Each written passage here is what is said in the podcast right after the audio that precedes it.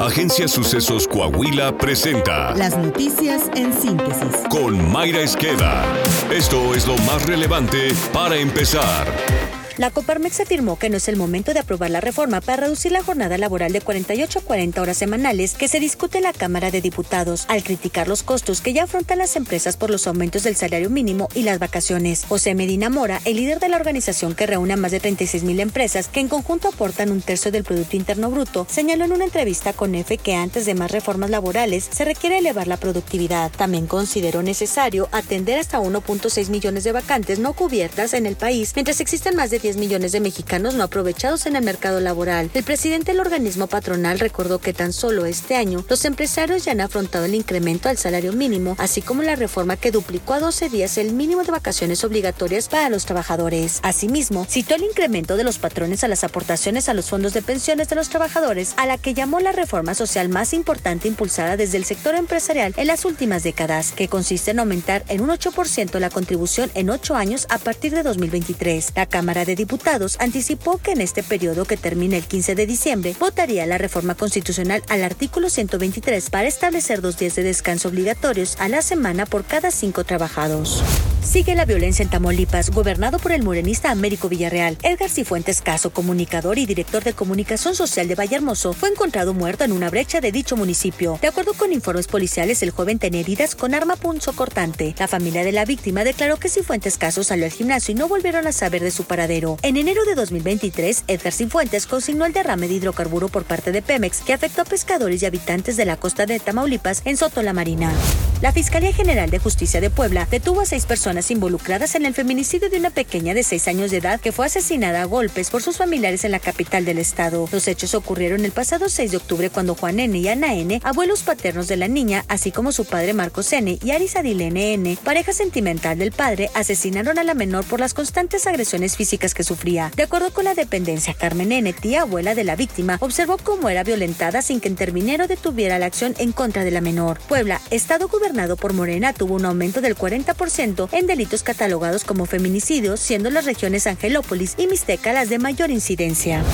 Cristian Carranza Camacho, joven de 18 años y estudiante de la Escuela de Mecánica Automotriz en Texcoco, Estado de México, fue rociado con gasolina y quemado por dos de sus compañeros. Los hechos ocurrieron al interior del plantel durante una clase y con la presencia de más alumnos y del profesor. De acuerdo con los padres del joven, este sufría bullying porque no tiene una motocicleta y la especialidad que cursa es para convertirse en mecánico especialista en este tipo de vehículos. Por la agresión, Cristian tuvo quemaduras de segundo y tercer grado en las piernas, en el órgano sexual y en la zona perianal. Por considerarlo notoriamente improcedente, el Pleno de la Suprema Corte de Justicia de la Nación desechó el recurso jurisdiccional que promovió la Consejería Jurídica del Ejecutivo Federal para que Javier Lainez Potisek se abstenga de instruir la acción de inconstitucionalidad relativa a la extinción de fideicomisos del Poder Judicial de la Federación. De los 10 ministros que integran actualmente la Corte, luego de la renuncia de Arturo Saldívar Lelo de la REA, nueve votaron a favor, Lainez se abstuvo de votar.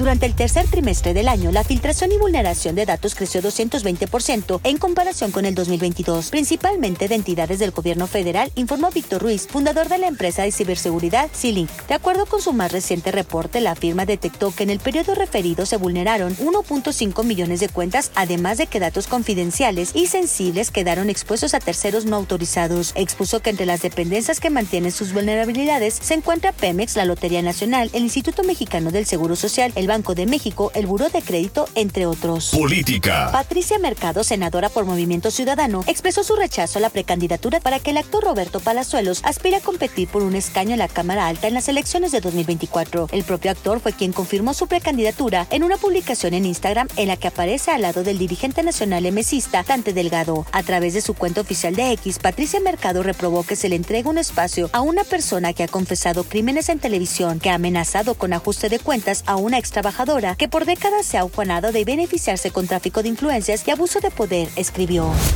La presidenta estatal del Partido Acción Nacional de Coahuila, Elisa Maldonado, señaló que el precandidato a la presidencia por Movimiento Ciudadano, Samuel García, está al servicio del presidente López Obrador y representa solo una estrategia para dividir a la oposición en las próximas elecciones del 2024. Asimismo, Maldonado calificó de un mitómano a Samuel García y resaltó que no es una buena opción para el país, ya que el emesista no ha dado resultados durante sus diversas gestiones y menos en la gobernatura de Nuevo León, en la que solo cumplió dos años frente al cargo antes de pedir licencia, dejando al Estado en los peores índices de violencia en su historia. Internacional. El gobierno de Israel aceptó el acuerdo con el grupo islamista Hamas para la liberación de 50 secuestrados en la franja de Gaza a cambio de la liberación de presos palestinos y una tregua de cuatro días. Hamas llevará a los rehenes a Egipto en grupos diarios de unos 10 y serán trasladados a Israel. Por su parte, Israel deberá excarcelar a unos 150 prisioneros palestinos. El acuerdo también incluiría, según la prensa hebrea, la entrada a la franja, incluida la parte norte de 100 a 300 camiones con alimentos y ayuda médica, además de combustible. Coahuila. En Torreón, el gobernador Miguel Ángel Riquelme Solís colocó la primera piedra de Periférico Business Park, que será albergue de todo aquel que requiera de un espacio industrial. En su mensaje señaló que a nueve días de terminar su gestión, le dio gusto anunciar la inversión 67 de este año. Mencionó que se está haciendo una entrega-recepción ejemplar en donde se están revisando muchos factores. Invitó a la sociedad a seguir con este esfuerzo coordinado porque la fórmula es la unidad y trabajo en equipo, cada quien desde su trinchera.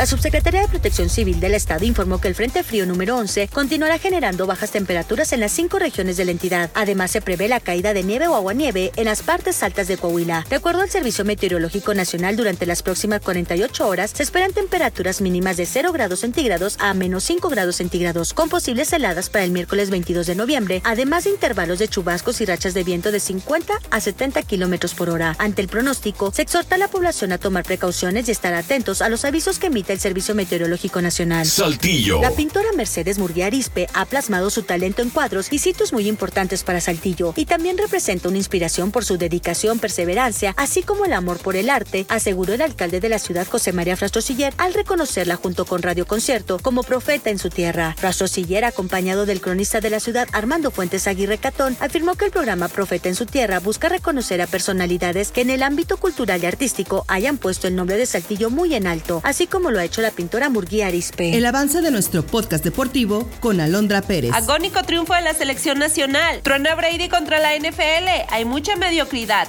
Se desata violencia en encuentro Brasil contra Argentina. Está usted bien informado. Somos Sucesos Coahuila.